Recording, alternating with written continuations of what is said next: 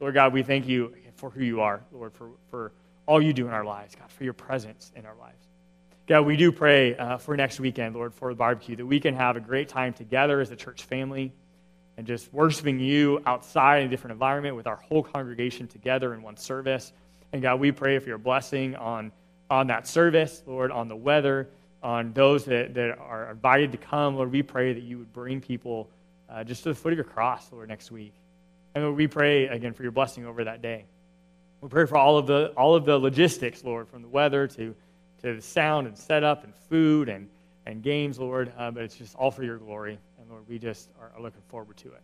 And Lord, we thank you for the book of Hebrews, Lord, for the study that we've taken throughout the summer. And Lord, I pray uh, this morning as we open up your word and as we look at, at Hebrews chapter 12, God, that you would open our eyes and our hearts to what you need us to see today.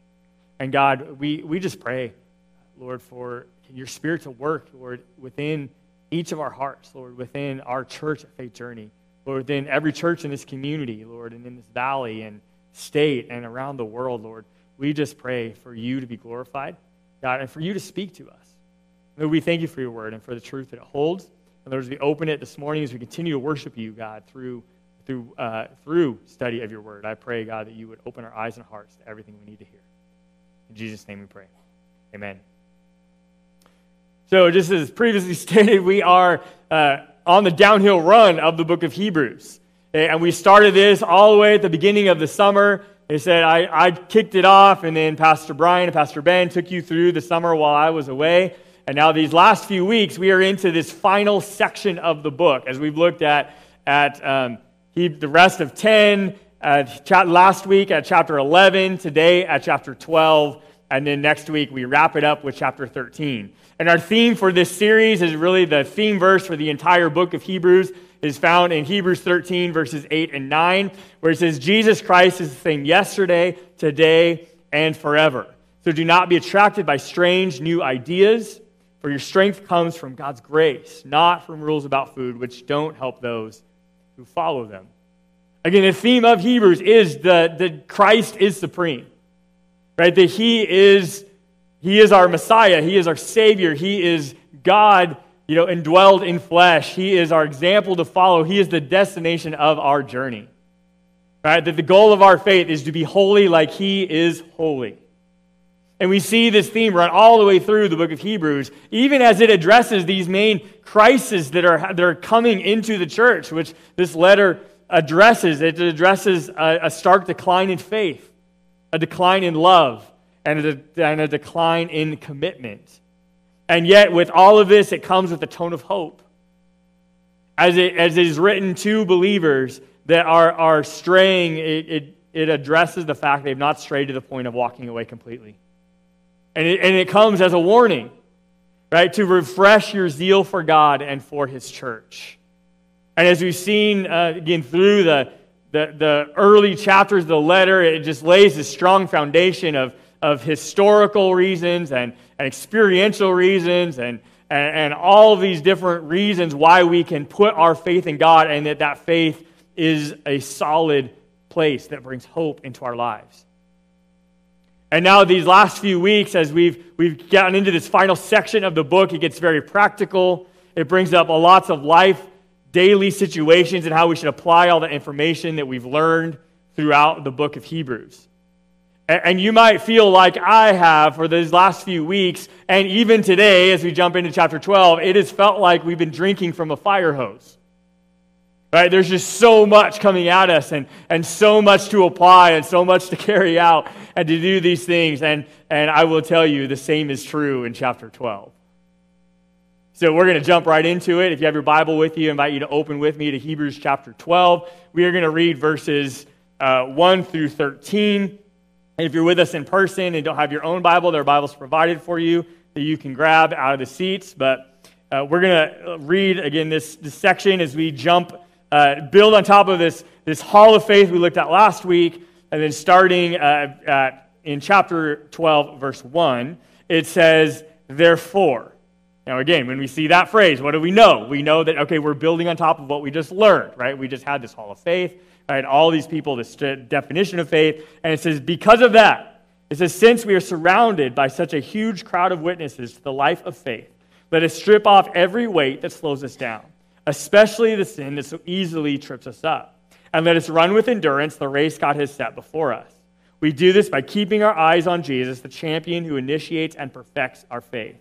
Because of the joy awaiting him, he endured the cross, disregarding its shame. And now he is seated in the place of honor beside God's throne. Think of all the hostility he endured from sinful people, and then you won't become weary and give up. After all, you have not yet given your lives in your struggle against sin. And have you forgotten the encouraging words that God spoke to you as his children? He said, My child, don't make light of the Lord's discipline and don't give up when he corrects you, for the Lord disciplines those he loves, and he punishes each one he accepts as his child. As you endure this divine discipline, remember that God is treating you as his own children. Who ever heard of a child who was never disciplined by his father? If God doesn't discipline you as he does all of his children, it means that you are illegitimate and are not really his children at all. Since we are respected, since we respected our earthly fathers who disciplined us, shouldn't we submit even more to the discipline of the Father of our spirits and live forever? For our earthly fathers disciplined us for a few years, doing the best that they knew how, but God disciplined us is always good for us, so that we might share in his holiness. No discipline is enjoyable while it's happening, it's painful. But afterward, there will be a peaceful harvest of right living for those who are trained in this way. So take a new grip with your tired hands and strengthen your weak knees. Mark out a straight path for your feet so that those who are weak and lame will not fall, but become strong. As we read these words and these, again, encouraging words, um, like I said, they come with a tone of hope, and yet they also give us a fine dose of truth, don't they? Sometimes the truth is a little bit hard to hear. And yet we start this section, this is therefore as we build on top of uh, of the challenge we got in 10 and then the, the, the hall of faith in chapter 11 here we have start with the, the intro into this, this le- next section of chapter 12 right with verses 1 and 2 where it says therefore since we are surrounded by such a huge crowd of witnesses to the life of faith let us strip off every weight that slows us down especially the sin so easily trips us up and let us run with endurance the race that god has set before us and we do this by keeping our eyes on jesus the champion who initiates and perfects our faith. Now, I wanted to read these two verses again because these are, are chock full of important theological truths. Okay, these, these teach us a lot about who God is, teach us a lot about who we are, and about how we apply all of this stuff, right? How we live out this hope that we find through our faith. This, this verse, again, um, builds up. It, it starts you know, back and, and it, it zooms forward, but, but and it, it ends, you know, builds up to the most important thing that we can never forget. And yet, as we examine these verses, I want to look, them in, look at them in reverse order from the way the verse presents it. Okay, the, the most important thing, I'm going to put the most important thing first, right, where the verse kind of puts it last. Okay, the most important thing is to know that the key to life and faith is Jesus. Okay, the key to life and faith is Jesus. You know, the answer really is Jesus. Right? We always, you know, sit back, we're like, that's kind of the joke, right? Well, the answer to every question in church is Jesus, right? But it's not just in church, by the way. Right? The answer to life's problems is Jesus. Okay, the answer to, to struggles in faith is Jesus. Right? The, the struggles that we find emotionally is Jesus. And, and again, the, there's a reason, there's always some truth to jokes, isn't there? Right? That's why they're funny, usually. And, and, again, the, the answer actually is Jesus. That's the most important thing, right? That's the destination of our journey. That is core value number one. And it always needs to be. The, the, the key to life and faith is Jesus. And just as this verse tells us, right, He is the champion of our faith, He initiates our faith, He perfects our faith. Who wants to sign up for that journey? I do. Right, as we see this, right, it starts with Jesus, and, and then we continue down this road. But because of Jesus, right, when we are, are in Jesus, when we receive the salvation and the forgiveness and the grace and the mercy that He uh, freely offers us through the cross and His resurrection. When we accept Him as our Savior and we submit to His authority in our lives, right? When we die to ourselves and invite Him into our lives, right? We join the journey of faith and then we start down this new path of figuring out what it really means and how we apply it into our lives to, to walk with Jesus every day. Right? And that's when we start this faith, this journey of faith. And as we start in that journey and we start to move forward every day, and as God transforms our hearts and transforms our minds, that, that He gives us a purpose and a plan for your life. He gives you a reason to wake up in the morning. He gives you a reason to keep striving. He gives you, gives you a reason to, to fight through, even when torrential rains come, right? Even when no matter what comes into your life, that, that, that you have a reason to keep going. I mean, you can refer back to everything we learned even in the last few chapters, right? This world's not our home. I mean, we understand that the culture is moving further away from what God wants from us and, and how we live as foreigners in His land and, and all this kind of things, right? We build all of this to know that God has a purpose and a plan for you. And again, even as Don and Karen talked about the, all the world religions that they work with, right? That's the difference is that this, the God of the Bible, Jesus, loves you and He has a plan for you and He wants the best for you. And you don't even have to earn it. Right? You, God has a plan. He gives you a purpose, right? But it starts with Jesus first, and then, then He starts to transform us, right? He gives us a purpose and a plan. And, and that's a big part of our journey is figuring out what that plan is. Right? And, then, and then we're obedient to it when God shows us the next step. And, and then it, it talks about, you know, the, the, the, where again, the first thing that the verses give us, which is as we step back again, is we, we get um, and learn and are told to get rid of anything that hinders this journey. Just get rid of it, get it out of your life. And, and in fact, it says, it's right, it says to strip it off. Right? Get, get it as far away from you as possible. It says anything that's slowing you down. Get rid of it. Get it out of your life. And notice it says anything, get rid of it. It says especially the sin that's tripping you up. Again, it calls that out, right? It's like, okay, Lord, maybe that's a question you need to ask God. God, what's tripping me up? Right? What's holding me back, Lord, that I don't even see? Show me, Lord. Open my eyes to that so I can Get rid of it. Right? Just anything that gets between me and Jesus. I, I just need to, I need to get rid of it.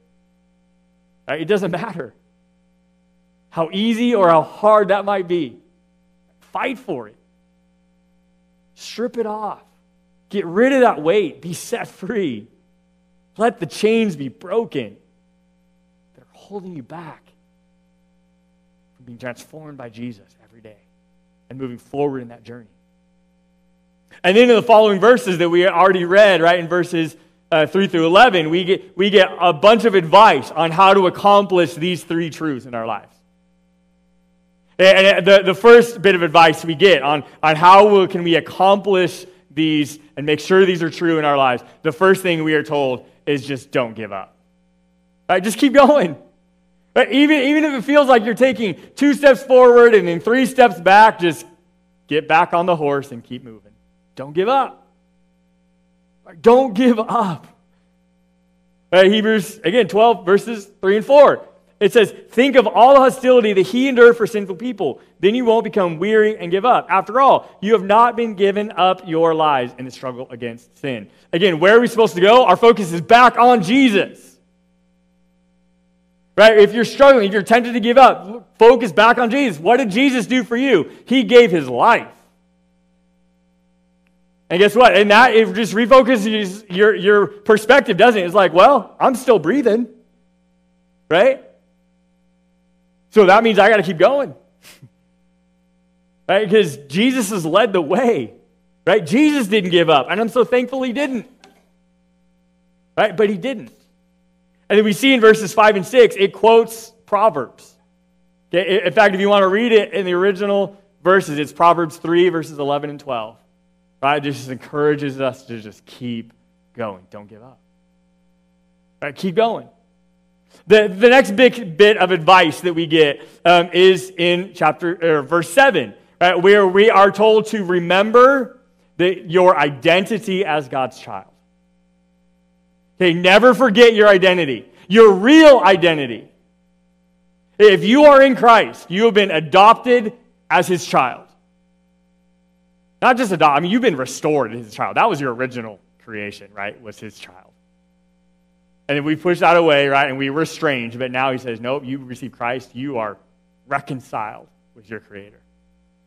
Right? And that is your identity. And never doubt that. Again, look at our world today. Where are they attacking? They're making everything else about your identity, aren't they? Have you heard the phrase sexual identity? Uh, your career is your identity. Right? Your, your, your bank account is your identity.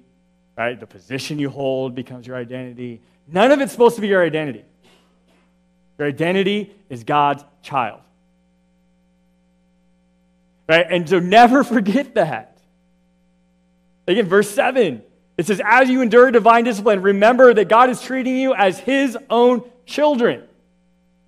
Whoever heard of a child who was never disciplined by his father? Well, I, I'm, I might have come across a few children that need have not been disciplined by their father. right? But think he's saying is like, hey, never forget that you are God's child. And, and, and especially even when God's challenging you, when God's calling you out, when God's saying, hey, you are not fulfilling what, what I want you to do, right? That is a, in fact, that should be a source of hope. I'm saying that God loves me enough to tell me the truth right? And to call me out when I need to be called out, right? Because he loves you. And you are his child. Never forget that identity. And don't let the world tell you your identity is in anything else other than Jesus. The, the next bit of discipline we get, or, or sorry, advice that we get, is to remember that discipline is good for you remember that discipline is good for you. In fact, when you think about this word discipline, that's not a word that we really like, is it? I think even as a parent, I don't like the word discipline. Right? It's hard. It's it, you know, it's it's easier to just not discipline your children in the moment. Right? But it's way harder long term, isn't it? As parents know. Right? In fact, eh, as you see, that's, you know, part of it. That's kind of, I remember we got some advice from those that raised boys, right, when our boys were really little. And the advice was discipline them when they're little, and you won't have to when they're older. And I'll say that's pretty true. It's played out pretty well for us. we still have to discipline them sometimes, yeah. But not as much as we see other people having to discipline them, right? but to say, again, remember that discipline is good for you, right? The, the, the motivation behind God disciplining you is that He loves you and He wants you to grow and He wants you to be a good child, right? That honors Him, right? And that, that, that, that keeps pain out of their life and all those kinds of things, right? God's discipline are the guardrails on the road of life that keep you from falling off the edge, right? And we should be thankful for it. Uh, again, the last part of verse 10 tells us, but God's discipline is always good for us. I encourage you to underline and circle that phrase. Always good for us. So that we might share in his holiness. Again, what's the goal of our faith? To be made holy like he's holy.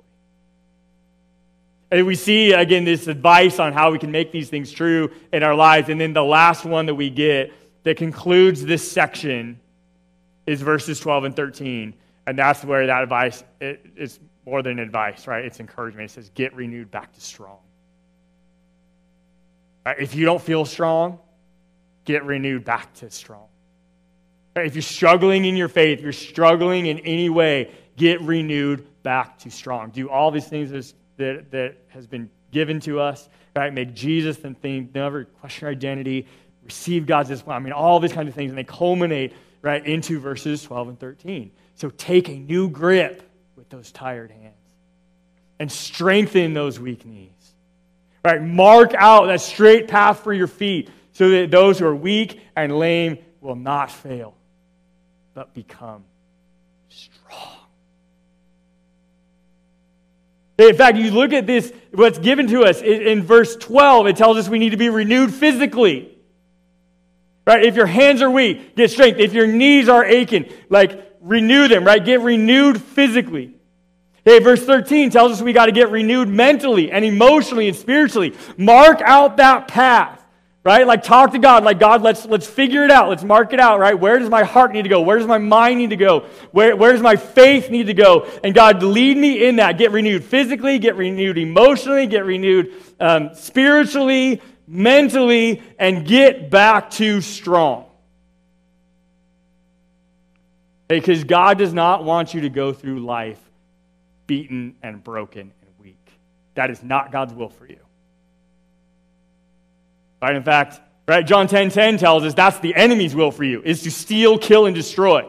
Right? He wants you to go through life weak and destroyed and discouraged and questioning your identity and all those kinds of things, right? God says, you know, that I will give you life to the full in that verse life abundantly depending on your translations right? An abundant an abundant full life does not describe one that is of somebody who's weak and discouraged and and, and not sure why they're even alive. And, and get back to strong right? Do whatever you got to do to get there. Strip it out of your life. Is anybody else inspired? I, I hope so and then we see this next section of the letter in Hebrews 12, verses 14 through 28. Again, we don't have time to read all of those verses this morning, but, but basically, this entire section, okay, just, just talks about um, the, how walking daily with God comes with a paradox of judgment and love.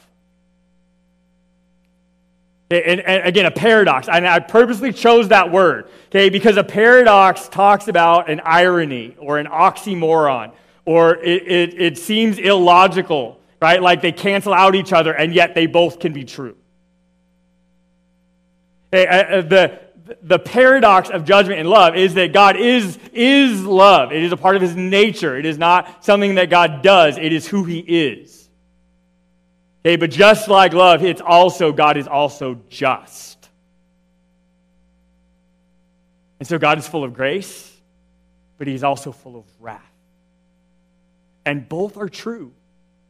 Even though they feel like they counteract each other, the reality is like that's the paradox, right? And how does that play out in our lives? They, again, they don't go together, and yet they both are true. Again, in this section, there are three main ideas in this section, and they all come with a practical action step as well as a warning. And then after each of these verses, it gives you an action step and it gives you a warning, and then it uses a few other verses to kind of illustrate what it gave you. And now, like I said, we don't have time to go through these one by one. And so we see on your outline, all three of them are there. Okay, and then under it is um, is some fill ins that I'm not filling in for you. I'm giving you homework this week. Okay, is, we see the first one is in verse 14.